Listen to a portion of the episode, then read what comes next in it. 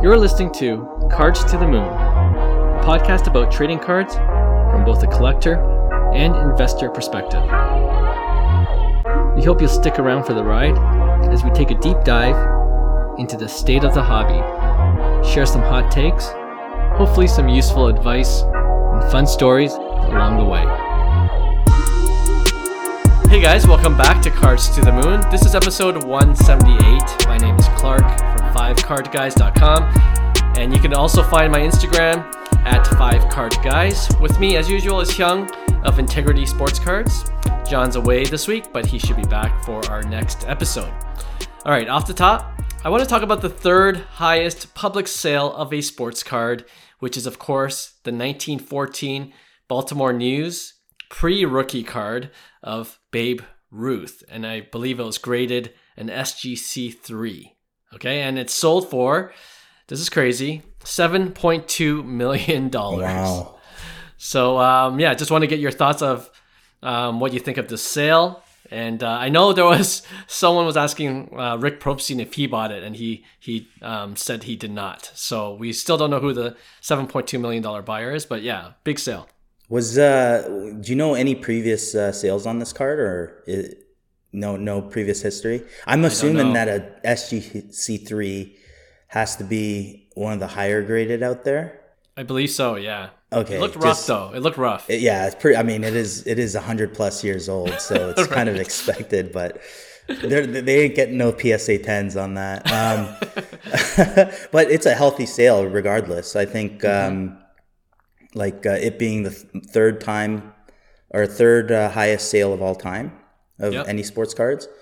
Yeah, and it was a matter of time before a Ruth card, you know, was going to reach that level because you have, and maybe this is a good uh, uh, point is, you know, cards necessarily don't um, have direct correlation to being the best, for instance. Like if you think Mickey Mantle is the most, uh, I guess the the highest card sale ever, but I wouldn't categorize Mickey Mantle as the best ever. Player. Do you know what I mean? Player, but the card ha- becomes iconic. The demand Sure. becomes iconic. So, um, you know, sometimes we use that as you know hobby True. logic as well. So this is a good example of you know someone like Babe Ruth uh, who is now in the big uh, the big era of of these card sales. So yeah, He's on the definitely on the Mount Rushmore of sports card sales now. Yes. At this point. well, you know, like I remember us talking about the first. Well, I guess it's the Mickey Mantle. The number one sale was twelve point six, I believe. But we're talking about what the next eight figure card would be. Right. And if this was sold two, three years ago, it definitely would have for sure. pushed 10 million. So, I mean, and at the same time, though, like people who play in this market, it's it doesn't matter what the economy is like, right? Right.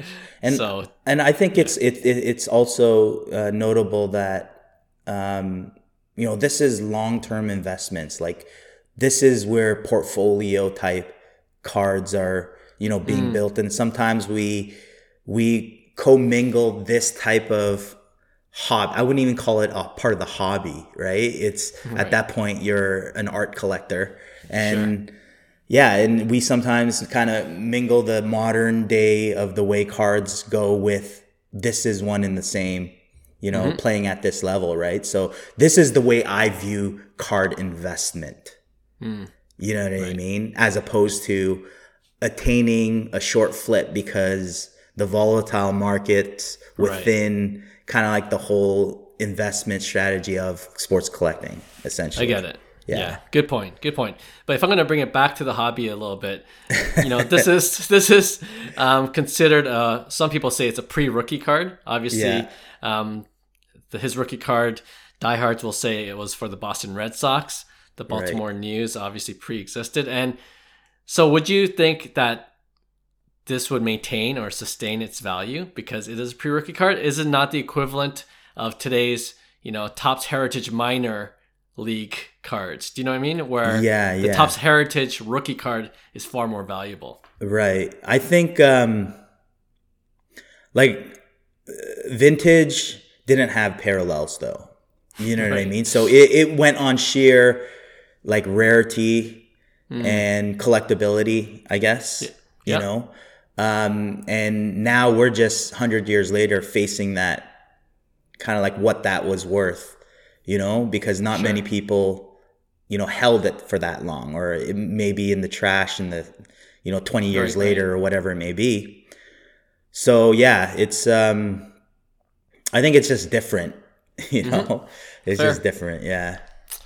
Fair enough. But regardless, very healthy sale. $7.2 million is a lot of money.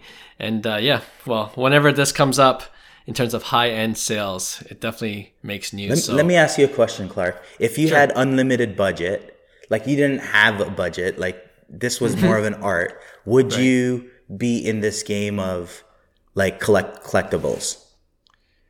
I think so. Yeah, right? Like yeah, you see it as a, a valid investment yeah, it's it's cool to have. It's and like you said, I, I definitely see it more as art work. Right. You know, um, as an investment piece that yeah, you know, like I wouldn't be surprised if 10, 20 years down the road is at Sotheby auctions going right, for right. 15, 20 million. Do you know what I mean? Yeah. So it's it's one no, of those I things I would not be surprised. But good question.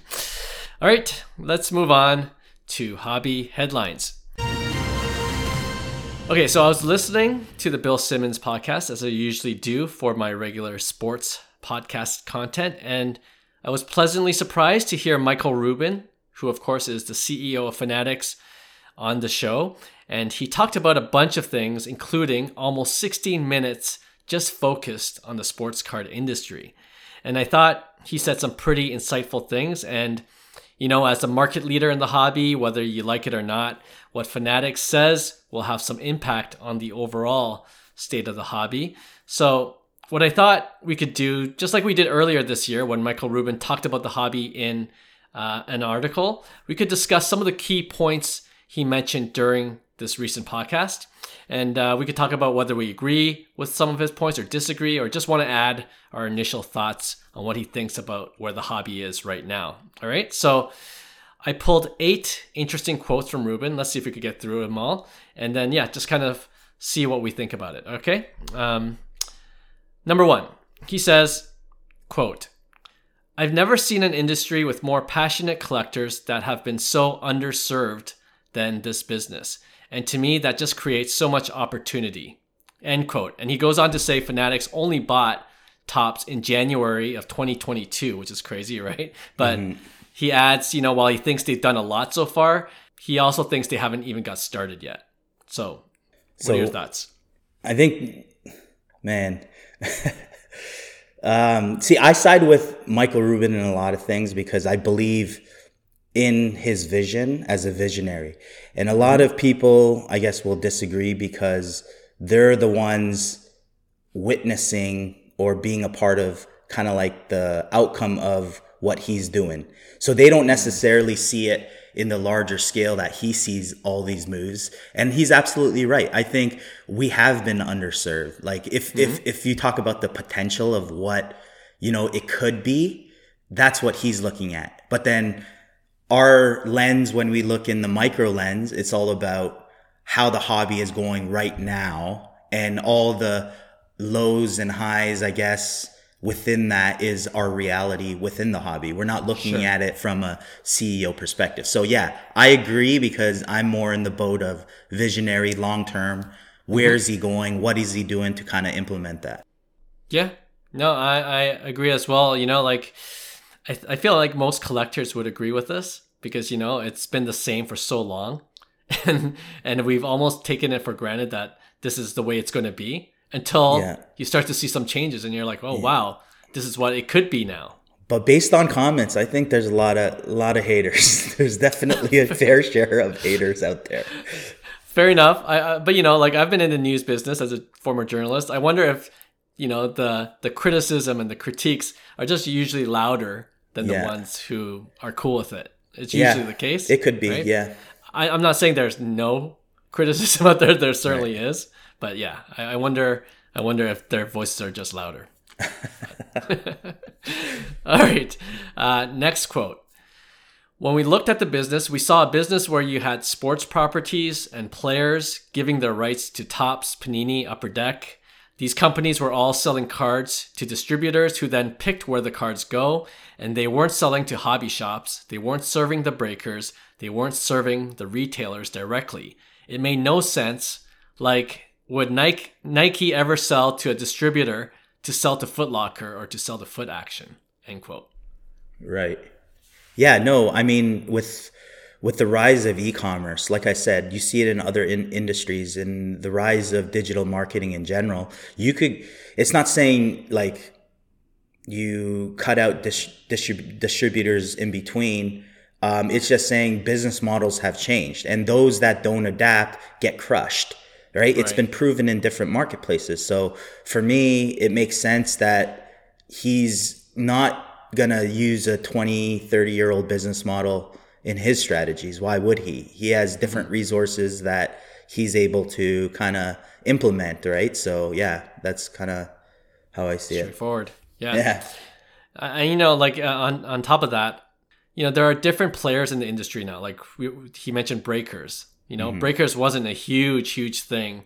You know, when we were collecting as kids. You know what I mean? Right. Right. And so now you got to service them, and and the old business model, as you would say, doesn't really work well for right you know newer players in the game and yeah. then you know like the, the industry is going to continue to evolve and i think you got to be able to pivot you got to adjust like you're also saying and i think um, you know fanatics seems to be in a position to be able to do that quickly and because right. they were also known as a kind of a digital marketplace for apparel and things like that so they also have the expertise and experience right. for so sure good for them quote number three he says we need to collapse that like the whole business side of things, how it was kind of all um, separated, and service the hobby shops directly, the breakers directly, the retailers directly.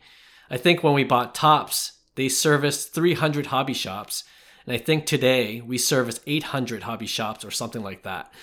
They want to get product directly from us because they need that direct relationship so they can get the allocation of what they need to build their business to best support their collectors and we rather give them the margin. End quote. So do you think do you think the hobby shops are better positioned in terms of their business working with Fanatics directly than the distributors they might have had a relationship with for years? 100%. I think um, that's where the profit needs to go are the people and it's direct to uh, from the supplier right? And it's a relationship that i know fanatics wants to invest in. And think about distribution what what distribution means. It's at the end of the day it's you know whether it's hobby shops whether it's breakers they're distributing the product to the end consumer in variable mm-hmm. forms of business right? So for me yeah it it, it totally makes sense. Um, like it goes back to kind of like that point number two of the whole business model it's like then this sure. encourages now distributors or the so-called distributors to pivot their strategies to be a part of this whole equation because if um, Fanatics is able to, you know, grow the whole marketplace as a whole, that means there's just more opportunity out there for, you know, hmm. maybe it's different and not the way that the old school had. And I think that's half the battle is a lot of people are holding on to old ways of doing things and expecting different results, which isn't going to happen. And realistically, the only way um, new changes can be made is through um, you know literally shaking the foundation and structure of the business model in order for now you or Michael Rubin in this case to uh, use his resources and tools to you know pull off his grand master plan that he's he's doing which is I think is genius to be honest. Yeah. And you know like the old distribution model really benefited a few, right? Like the ones that have gotten the allocations all the time. And I think, you know, those are the card stores or the hobby shops that have benefited for so long. They're the ones that need to really adjust. And, um, you know, like you were mentioning, that um, as more, we hope more hobby shops open up, Fanatics, it's in their best interest to know where everything goes instead right. of relying on third party distributors. So right, for sure. Makes sense to me as well. Okay, number four, this is a big one. He says, everyone kept saying to me, Michael, you need to get rid of redemptions. And so it took me like, you know, a couple of weeks to figure out what a redemption is, which is basically an IOU. There are so many redemptions out there that collectors were like maddened by this. So I went to, you know, baseball, which is our biggest business today. And I went to the head of the union, Tony Clark. And, you know, I went to our organization and said, we need to eliminate redemptions. And they're like, okay, explain to me how this works. What do you need to do? You need to have a much better relationship with athletes. To give you an example, when we launched Topps, you know, Chrome, this is a rough number, but like, you know, a year ago, we probably had 30,000 redemptions. This year, we have less than a thousand. We reduced it by 97%. That means when you buy cards today, you're not chasing us for cards. End quote. I love it. I, I love I love it because he's thinking like a CEO. He's thinking how a visionary thinks, and people are going to give him crap for not knowing what a redemption is. but that's fine. It's like you don't have to be good within the marketplace. You just have to understand the processes in order to manage it so that you could create the solutions to the problems that, you know, that the industry is having. And that's what he is, he's doing. He goes direct to the source, you know, basically finds out how this whole redemption process works so that he could now implement and listen to the ideas that we've been complaining about and implement it into his own business. And he does it really quick because he's a, he's a visionary and a business person. So it's like you you just look for the fastest and most efficient and sustainable solution, right? And once that's mm-hmm. done, you're moving on to the next, right? right? And then as you do that every single day, you're gonna grow a brand that you know ultimately fixes all its you know holes. Yep. Well, in fear of sounding like fanatic fanboys, I also I also love it, love it. But um, I guess a, a follow up question is: Are you surprised at how fast he dropped the number of redemptions? You know what I mean? Like ninety seven percent obviously is very significant, but right. going from thirty thousand to less than a thousand, if those numbers are right, right? Like I, I like, think that just proves, possible? yeah, hundred percent. I just th- think that proves the lack of um, responsibility on Topps's end and the way they managed it. And when, mm. like I said, going back to if you, if, if that was my company, I would have 100% done the same thing because it's costing me money. It's costing right. me customers. So it's like the faster I could correct, correct that problem. And he, he probably looked at it and laughed. And this is why he has those comments such as we've been under serviced as a whole industry is because he has a, you know, first perspective view on it. And he's just addressing the issues that him as a strategist and a problem solver, you know, takes, right? So, yeah. And you know what also helps? He, he seems to have good relationships with just, you know, athletes, owners, like he's in that space. And he mentioned in that quote that, you know, a big part of eliminating those redemptions is to have those better relationships with athletes so that oh, I agree with that too. Yeah, sign faster, you know, sign more. This is why he's party, partying with like uh, all these athletes, huh? the white party, the famous white yeah. party, where every superstar in uh, not just not just sports but in music and film, massive fanatics right off Bill. yeah. Oh man. Okay. Um, I like this one too. Quote five. I'll just give you an example of like how entrepreneurial we were. Mike Mahan, who's the CEO of our collectibles business, he called me last December. He said, Hey, I've got a great idea. Every time a baseball player takes the field for the first time, I want to put a debut patch for one game on their jersey. When they get off the field, I want to take that debut patch off and put it into a one of one card. I said, "Wow, that's an amazing idea. So, so what are we doing?" He said, Well, you know, I spoke to the Topps organization and they told me it will never, ever happen. There's no possibility.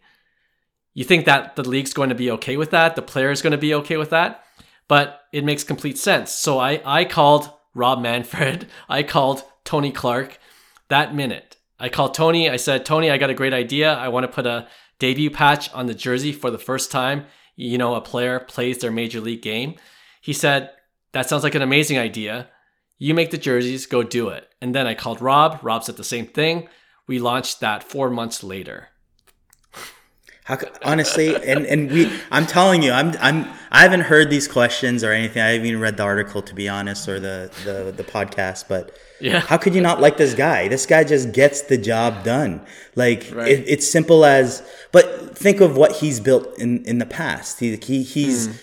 he's built a multi-billion dollar you know, apparel line, right? Right. So it's like having that leverage. He's able to leverage basically what he's built with new deals, right? And this is what you know, you have to be excited for someone like that that has the connections that understands macro mm. thinking business, right? And literally solving the issues within that. And people don't see it. That's why it's like, and I don't blame him because when we're just kind of focused on the the micro lens of the hobby, we don't get to actually because I I wouldn't have dissected this, looked into mm. this if you hadn't brought it up because you know it's not something that I would like look into or even criticize, right? But Yeah. like based on the points you're making, it's like this guy's our hero that you know we we needed we needed someone like this to to address these issues and make it better. Of course, that's a great idea. It's like the Topps Topps was saying they couldn't do it.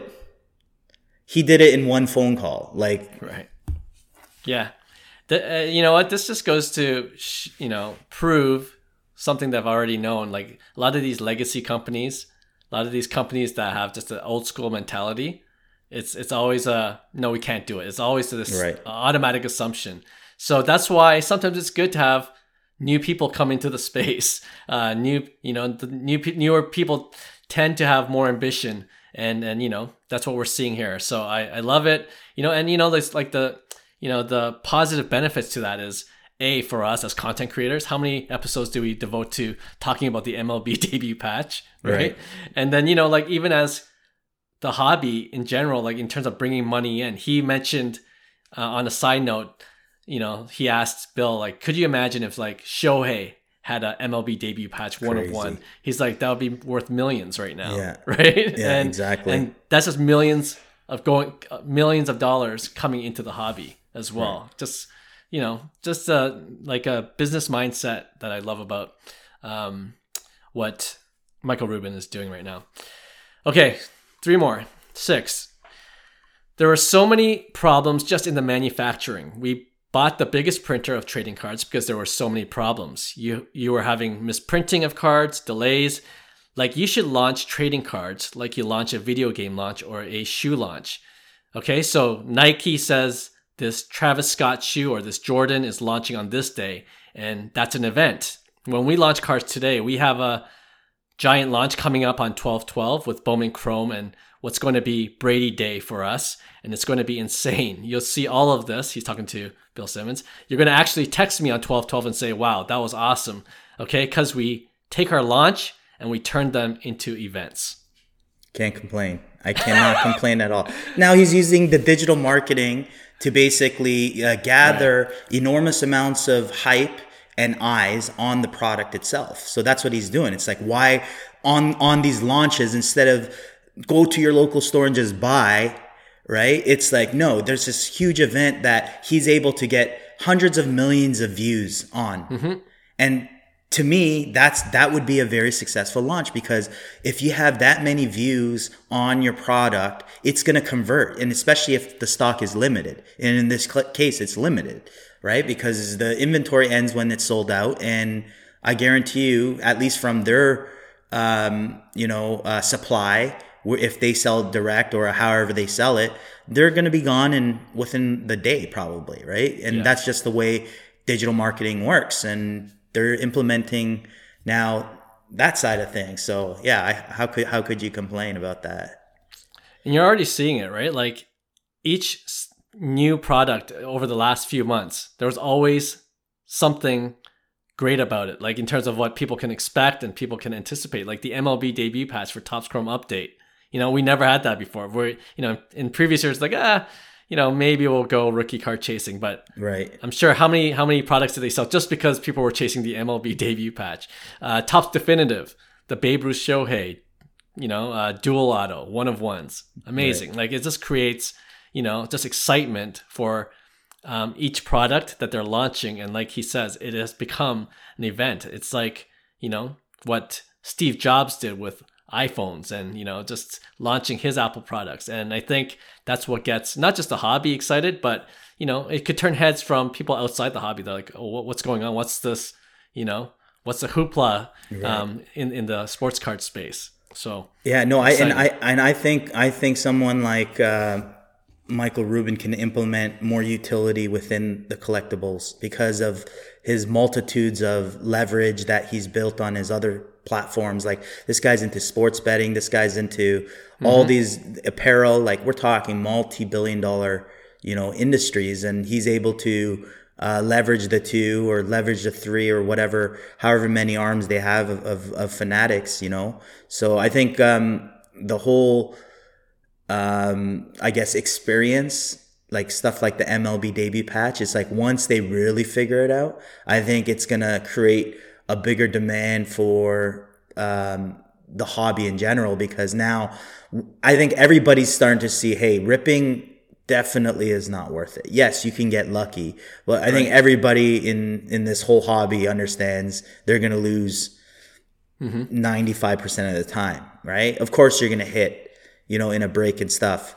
That's no different than gambling at this point, right? So sure. it's it's a way that I would say that's kind of an issue. Then you know you're gonna have people leaving the hobby just as fast as they came in because they start losing money. They see that it's a pretty bad habit. It's like how mm-hmm. can you leverage it where the loss isn't as hefty on the end user and you know having utility in let's just say in sports cards now you know, right. there's other ways to make your money back or at least win something of value where he could leverage maybe potentially his marketing uh, ability uh, in a different part of his organization, like apparel or e-commerce, into that. Sure. You yep. know what I mean? So. And even even not within other parts of his organization, but he did talk about, and I didn't bring this up, but he did talk about the um, MVP buyback program. Oh yeah, you know that's right. creating value for base cards that are normally worth 50 cents. Amazing. Yeah. I'm a huge right? I'm a huge fan of that. Yeah. We love the buyback, yeah, for sure. And I think the 12-12 event he was alluding to, I, I believe that's where Tom Brady signs his Montreal Expos cards, and I believe he only right, signed yes. like 81 of them, so that's, that's going to cool. be a huge deal, yeah. Yeah. Um, we might have to rip a box and oh, absolutely, film it and put it up on our YouTube page. All right, last two. Uh, this one's a short one. He says, "I told you a little bit ago. We're going to put a chip." In all high end cards going forward with a unique identifier. So you can't counterfeit a card, so you can't steal cards. You know, there's so many things we can do to improve the hobby. So he gave that as one example. Right. Um, yeah, I mean, anything to do with that, I think it's going to raise eyebrows for sure. Um, but I, I don't dislike implementing technology to make it safer and better. I'm, I, and I know you know nfts are a bad word these days and uh, i but i also think there's massive opportunity in the future with sports cards and nfts still we have he still have not kind of dipped into kind of like that level mm-hmm. of i call it technology more so than just the trend it's like you're implementing technology and what it's served for or what mm-hmm. it was created for and implemented in places like sports cards because counterfeit counterfeiting is an issue um, you know, transferring money even is an issue. It's like, how do you now implement these things where if you're able to, uh, you use technology to solve those issues, then yeah, I'm, I'm all for it if it betters the hobby for sure. Yeah. And, you know, with all things technology, things will always improve too, right? You know, yeah. the, the first, um, you know, first thing you try with technology might not be the best solution, but you can always improve on it. So I, I agree Absolutely. with you there. All right, last one. He says uh, breaking is a big part of the collectibles industry. So, what we did, people always question the integrity of what we do. So, this year, for the first time, we said, hey, let's take our auditor. I think we hired Deloitte and Touche. We're going to pay you to audit all the results the same way the NBA audits their draft lottery. And we did that this year. We now have Deloitte and Touche coming in this year, auditing everything to make sure that everything is random as it's advertised. I think. I mean, th- that's that's kind of like okay, like great, I guess. Like, no brainer. Yeah, no brainer. It's like I think that could even stay in turn. Like it, it doesn't even need to be a headline news or a sell feature because I think right. there's a lot of like people will take that. I don't know how you could take that in in a negative spin, but there obviously can be. And yeah, I just think that it's too much information, but great. Like you know what I mean? I, you know what? To be to be fair, in the podcast, I, and I took it out of context, but I thought it was cool to know, you know, as a as a hobbyist. But he says like, you know, we we don't advertise this, but you know, we Oh, know really? that. Yeah, Okay. we you, know, but I, th- I guess Bill Simmons asked a question like, you know, there's there's people that say there's shady business going on in the breaking Right, right, industry. right. Okay. Are, are these hot boxes? Are Oh, I see these- that context now. Okay. Yes, that's the context. I, I should have clarified. okay. but- Okay. Yeah. So Okay. you then, responded in kind. Yeah. yeah. Yeah. Yeah. like perfect. Then that that just proves it, right? Like that. Yeah. It's just uh, too much information. But if if he needs an answer for that, yeah, absolutely. Then that's the safest way to shut everybody down. It's like here's proof. This is fact. And if you have any questions, here it is. And yeah. There you go. All right, exciting stuff. You know, Yeah, it um, always good to get always good to get updates like this from uh, Rubin and what Fanatics is doing. And uh, if you haven't heard the podcast, uh, we we wrapped it up for you in a nutshell. And uh, if you want to get things in more in context, then uh, yeah, just listen to. I think it's uh, three episodes ago from from today's date, December seventh. Okay, let's go on to our next segment. We're calling Hobby Impact. So, as of this recording, which is Thursday afternoon, us Toronto Blue Jays fans, well, really all baseball fans in all of Canada, are anxiously awaiting any news of Shohei Ohtani's decision as to where he will sign next. Most reports, you know, put put the Dodgers and the Blue Jays as the favorites. So by the time the show airs, we'll probably know, hopefully know where he goes. But for this segment, let's play out both scenarios and then talk about what kind of impact it'll have on his card values, if any. Okay, and we'll also go over other recent free agent news and signings as well. Okay, but first, Shohei. We talked about this briefly on a previous pod, but now that it's come down to two, really, let's say as an investor, which team do you want him to sign with, or does it matter whether it go, whether he goes to the Dodgers or the Jays? I'm going with um, actually. I'm actually going with the Jays. Well, not What? not only not only because it's like uh, like I want it to happen.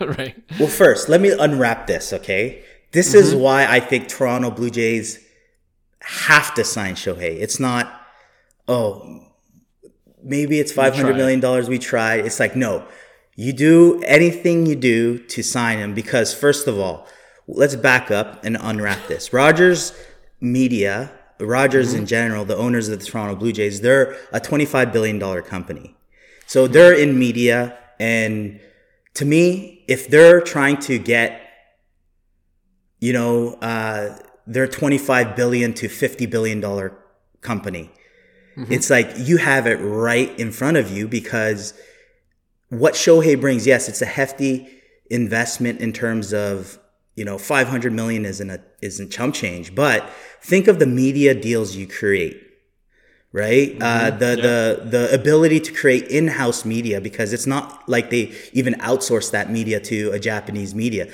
They could control everything in-house and recoup that money. I'll even take it a step further. So if it's 500 million, let I would say budget 550 million and sign Ha-Seong Kim of from the Padres. Like get get him on the Jays because I'm telling you, I, I got nothing lo- no like I, I got nothing but love for baseball players, but you know the the platoon of Biggio and you know Whit Merrifield. I mean, this would be a massive, massive upgrade. On top mm. of that, you're piggybacking on two markets, the Korean market and Japanese market, with media. You know, to recoup this investment back right? So and then Yeah. within the next two years, you'd you'd invest in the catching position because Shohei's not going to pitch for another year, right? So you're basically you, you got to get rid of Kirk. You got to sign someone like a uh, like a William Contreras on the Brewers, right? And someone who could really uh, be a top tier catcher and and lead kind of like that pitching staff. So for me, that's why Toronto needs to sign him is that marketplace of the media capability and the international and global market as a mm-hmm. Jays Toronto Blue Jays brand would be invaluable for the Blue Jays as a global brand, right? So for me, if I'm the owner or CEO or making the decisions, Right. that's what I'm doing. So that's why I say the Jays. The Dodgers, I don't know their capabilities, but it's going to be, I mean, that makes sense. Dodgers make sense, but from a business perspective, I don't know if it makes sense. It's, they're to, they're just to, um, you know, make money however they, they do. And I'm sure they can with media and stuff like that. But I'm talking about in house control. And then, you know, Toronto being a very diverse city, this is a great marketplace to market you got Kikuchi there, you got Ohtani, and then you got Ha-Seong Kim. To me, Toronto would be a destiny of you know seeing baseball at its finest, hundred percent. Yeah, I, I, mean, I'm I'm certainly hoping the same as you, obviously, but but um, you, know, like if, if I'm just really just thinking about the hobby, I would say it really has no effect. Like Shohei is kind of transcended above like home teams. Mm-hmm. Do you know what I mean? Like, you know, I'm, I'm not going to stop collecting or wanting to collect Shohei if he goes to the Dodgers and vice versa. Right. For for collectors, obviously. Well. I, I do think there might be a lot of Toronto collectors um, because it's like, depending on how big of a player and impactful of a player he becomes, mm-hmm. I think the demand of his cards in general, even in a Toronto Blue Jays uniform, mm. right? So it's like even an auto in a Toronto Blue Jays uniform, I think it's going to be highly sought after. Right. right? Whereas an auto or a, a, card in the Dodgers uniform, it might not be as special. Maybe I'm biased. Maybe I have a little Toronto bias in me, but the way I see it is I, I kind of see the demand for these cards uh, in a different uniform though, like with You're Ohtani. Right. You know what? You're right. You know why? Because, you know, I could see if he goes to the Dodgers, maybe some collectors buy some Ohtani cards autoed in a Dodgers uniform. But if he comes to the Jays, guess what? I'm buying 5 I'm, different cards. I, okay? Me too. I'm buying. That's my auto. I'm buying a jersey with Ohtani on the back. I've never done that ever for any Blue Jays player. Yeah. This here will be my first where I get a name. You know, yeah, and and uh, you know, yeah, I'm with you. I will contribute my fair part to to Ohtani apparel. Let's make it happen, Rogers. That's you can add that to the pitch. All right. Um, okay, so the next guy, obviously, Plan B was Juan Soto coming to the Jays, but obviously we heard just yesterday um, he it looks like he signed with the Yankees or got traded to the Yankees along with Trent Grisham. What do you think that impact's going to be Juan Soto going to the Yankees? I, I don't think Juan Soto necessarily. I think he has a, a big role to play there. So a lot of eyes are on him, and I think he's going to do great. Um, I don't doubt his ability and his skill set. What I'm interested in is how it impacts Aaron Judge. Hmm. You know, it really gives him a lot more protection. Uh, and for me, it's that Yankee lineup is looking better and better. They have holes in it still, but you know that would be a massive, massive upgrade in terms of even protecting Judge, especially that lefty righty combo in the middle of the order, right? So I would be interested in seeing Judge's production with someone like Soto, whose on base percentage always leads the league. You know, um, so it could affect Judge more so than Soto because I think you're going to get your 280, your 30 home runs, your 100 RBIs, your 130 walks you know, yep. hitting 280. So, and then his OPS is, you know, 900 to 1,000. That's what I expect every year of Soto. So I think you're going to get that.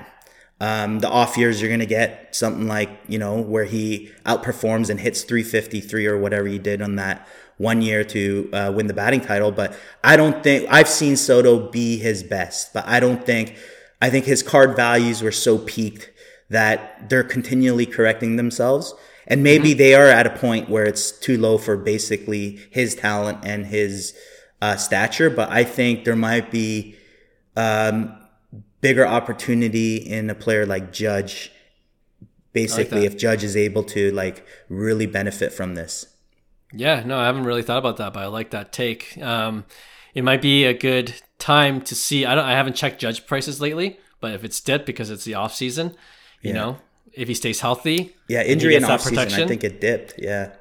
Then, then it might be a good play. I like that. I, am going to check after this show to see if I want to pick up Judge again. And you know, for me with Soto, I think it's, you know, like of course being a Jays fan in the AL East, you hate to see it, but as a hobby collector, I correct me if I'm wrong. Doesn't playing in the Yankee Stadium for lefties like it's a huge benefit because of the- Massive short the portion, fence, right? it- short porch, right? Yeah, So I'm like 40 plus home runs. That's not out of the yeah, I mean, if, if he does that for sure, his his hobby impact is definitely relevant, right? And that's why it's like, um, if he does that and he can easily do that, then it's yeah, it could affect him in a positive way. But if he does his regular 280, 30 home runs, 100 RBIs, really good season like he always does, Right. and starts off super slow, remember?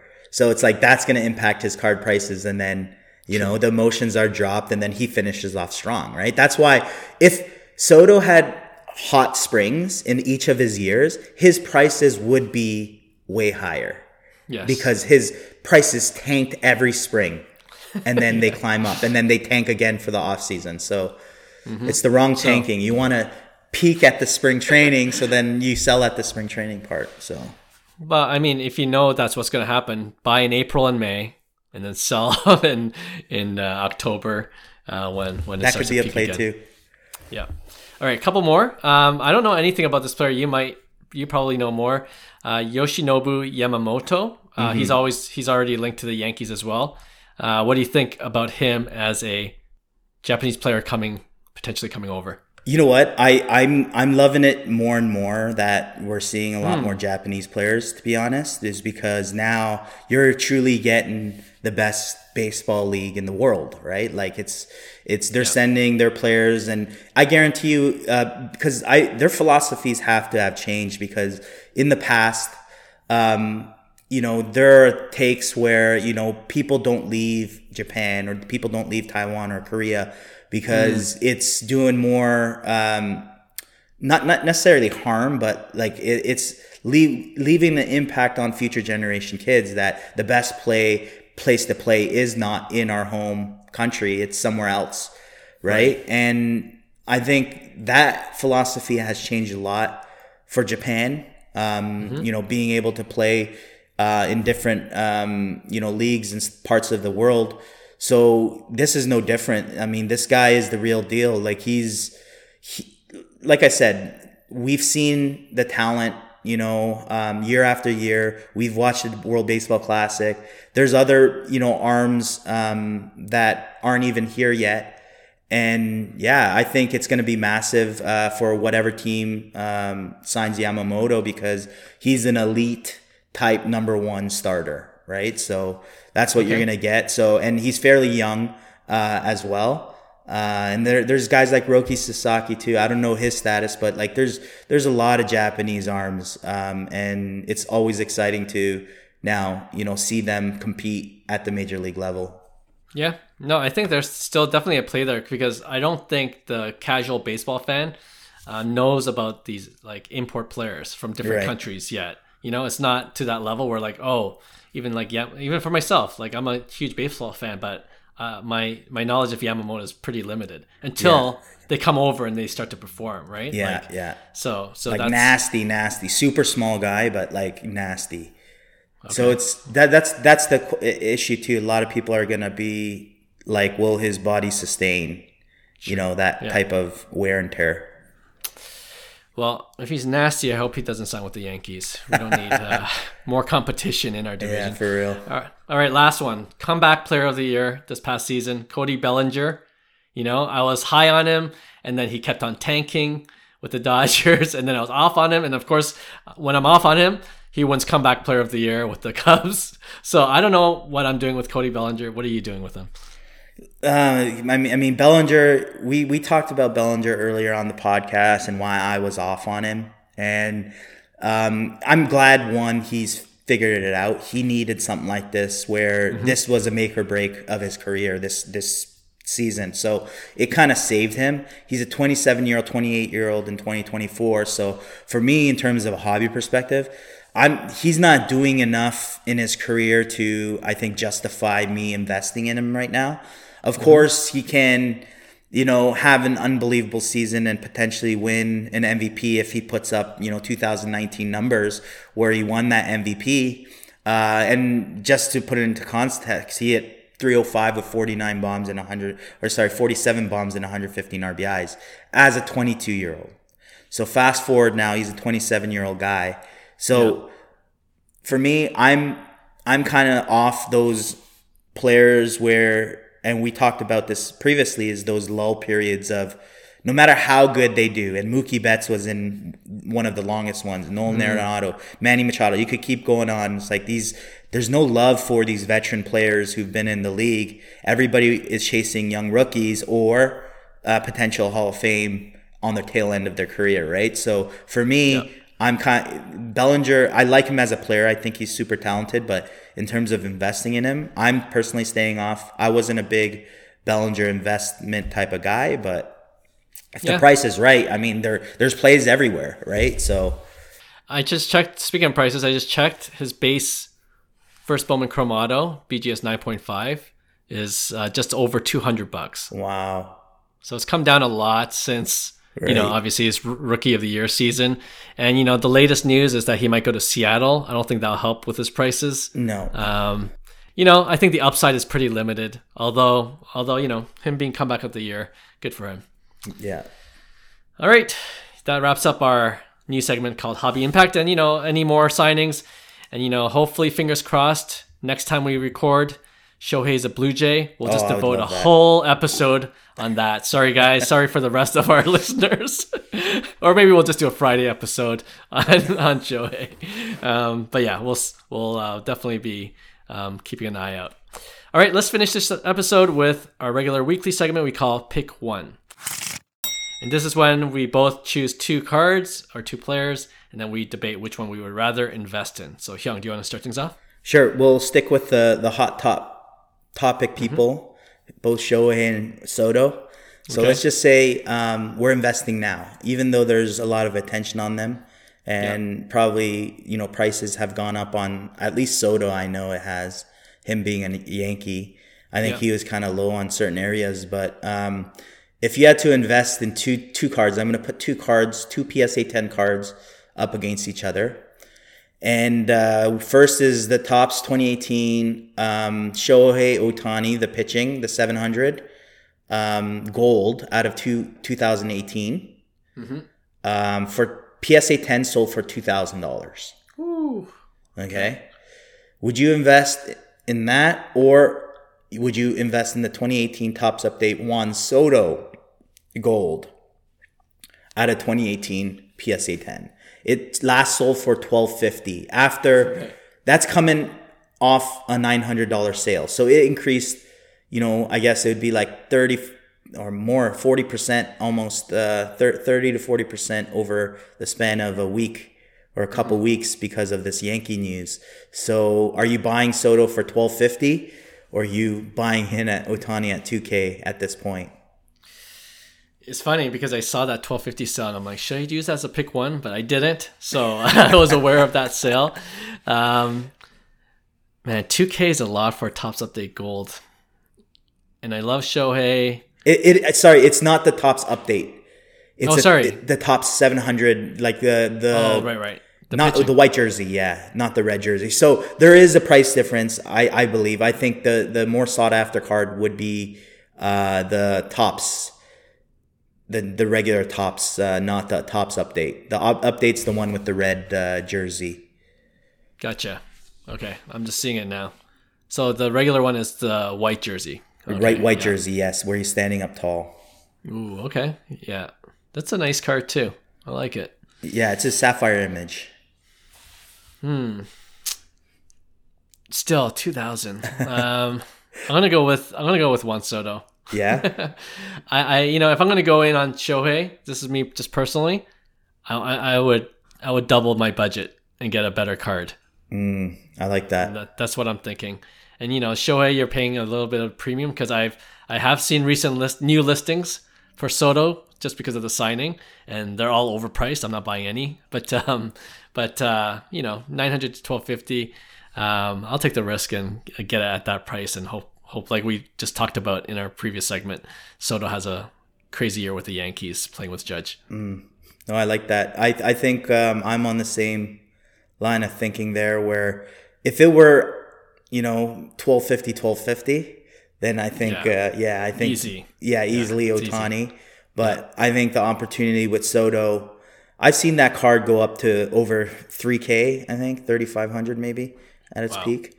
Uh, we're talking about Soto's gold, and we mentioned it before. Soto doesn't have a lot of cards, Yeah. right? So his paper parallels are are very sought after because he doesn't have a lot of Chrome update cards in general. That's why the refractors go for as much as they do, and the Chrome bases decently sell well overall, more than paper.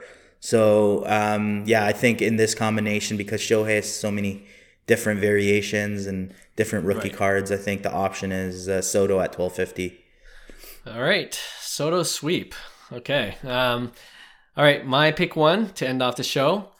I'm gonna go the opposite. This the news has kind of died down because of the whole free agency and and everything else. So I want to see what you're gonna pick with you know prices having dropped or dipped a little bit since um since these guys were named rookie of the year. Okay, so obviously I'm talking about Corbin Carroll in the National League, and I'm talking about Gunnar Henderson in the American League. I'm using their PSA 10 first Bowman Chrome autos for both their uh, respective cards. The Gunnar Henderson, and they both sold this past week, a few days ago, so it's pretty recent comps. The Gunnar Henderson 29 Bowman Draft Chrome first prospect autos PSA 10 sold for just over $517. All right. And the Corbin Carroll 2019 as well, Bowman Draft um, first Bowman Chrome Auto sold for 857 Eight fifty seven.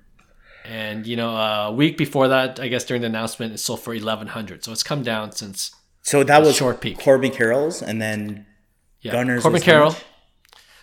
corbin carroll's 857 and gunnar's 517 and uh, if you want to know their stats i checked them out too obviously corbin carroll we know with the speed 25 homers 54 stolen, stolen bases his war was 5.4 and gunnar henderson 28 homers 10 stolen bases, but obviously in the heart of the lineup, 100 runs, 82 RBIs. His war was actually 6.2. Wow. Hmm.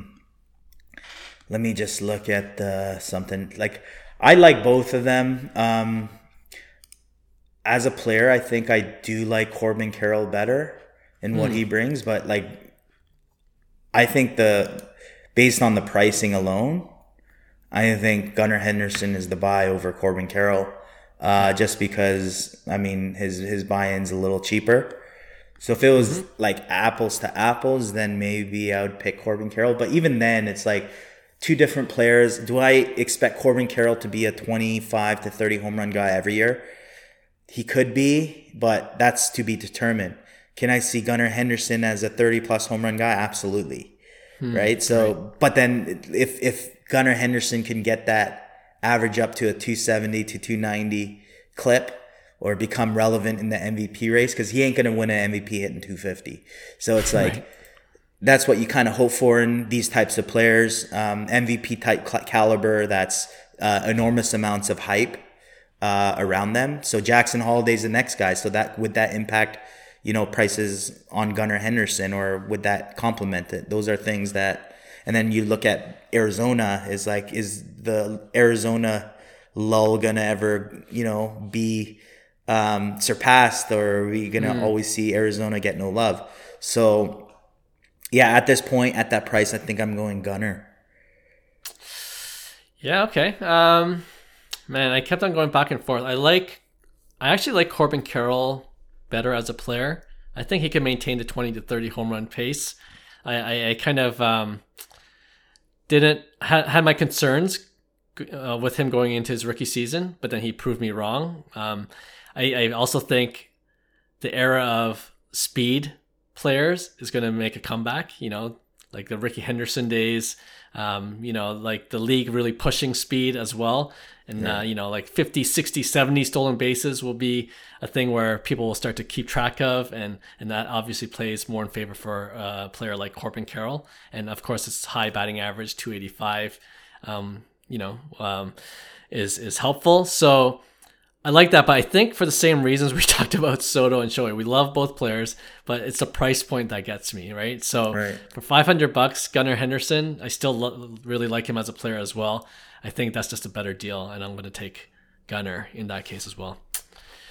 All right, another great show. A lot of baseball talk. I know our fans of the podcast love it, and um, hopefully, if you're more into other sports, uh, uh, you appreciated this episode as well. We will we do talk about other things as well. You know, with the Super Bowl coming up in a couple months, we'll definitely dive into that. Uh, my fantasy football team, uh, on a side note, I'm killing it, second place, ten and three.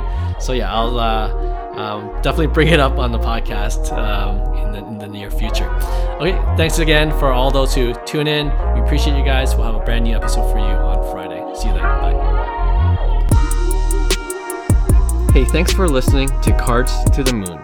We'd really appreciate you subscribing to our podcast wherever you listen to your podcasts. And you can also connect with each of us on Instagram at 5 Card Guys, or you can follow Hyung at Integrity Sports Cards, or John at Trade You at Recess.